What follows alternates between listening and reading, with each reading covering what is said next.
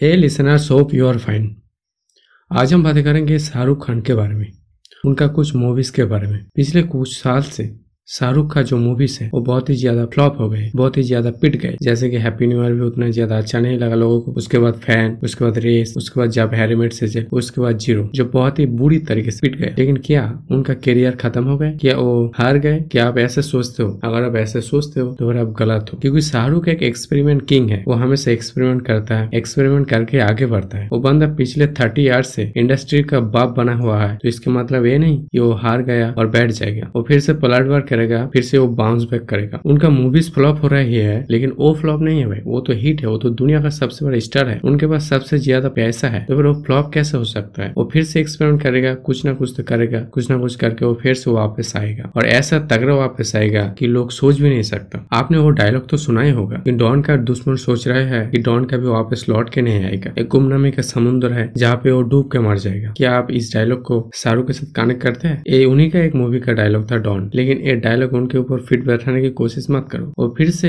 वापस आएगा। अपने डॉन जैसा वापस आया था। एक शाहरुख भी ऐसा वापस आएगा, कोई बड़ा प्रोजेक्ट लेके, कोई बड़ा मूवी लेके और ऐसा बड़ा मूवी लेके आएगा कि वो पूरी दुनिया में तबाही मचा सके। ऐसा मुझे लगता है personally I am big fan of every Bollywood stars but जब मैं शाहरुख के बारे में जाना या रिसर्च किया तो उनके बारे में जानते ही आप सोच सकते हो कि वो इतना बड़ा स्टार बन, बना कैसे? इसके पीछे उनका दिमाग है स्ट्रेटेजी है। कुछ साल से वो नहीं चल रहा, ठीक है। लेकिन वो तो हार मान के बैठ तो नहीं जाएगा ना, फिर से वो वापस आएगा, फिर से पलट के आएगा। ये मेरा मानना है। और जब आएगा तो फिर तगड़ा वापस आएगा। आप हैरान हो जाओगे कि ये कैसे वापस आया। और ये बहुत जल्द होगा। तो अगर आप उसका फ़ैन है, शाहरुख का फ़ैन है तो फिर आप खुशी होइए, खुश होइए कि शाहरुख इज़ कमिंग। आज के लिए बस इतना ही। कल हम फिर मिलेंगे। तब तक के लिए थैंक यू बाय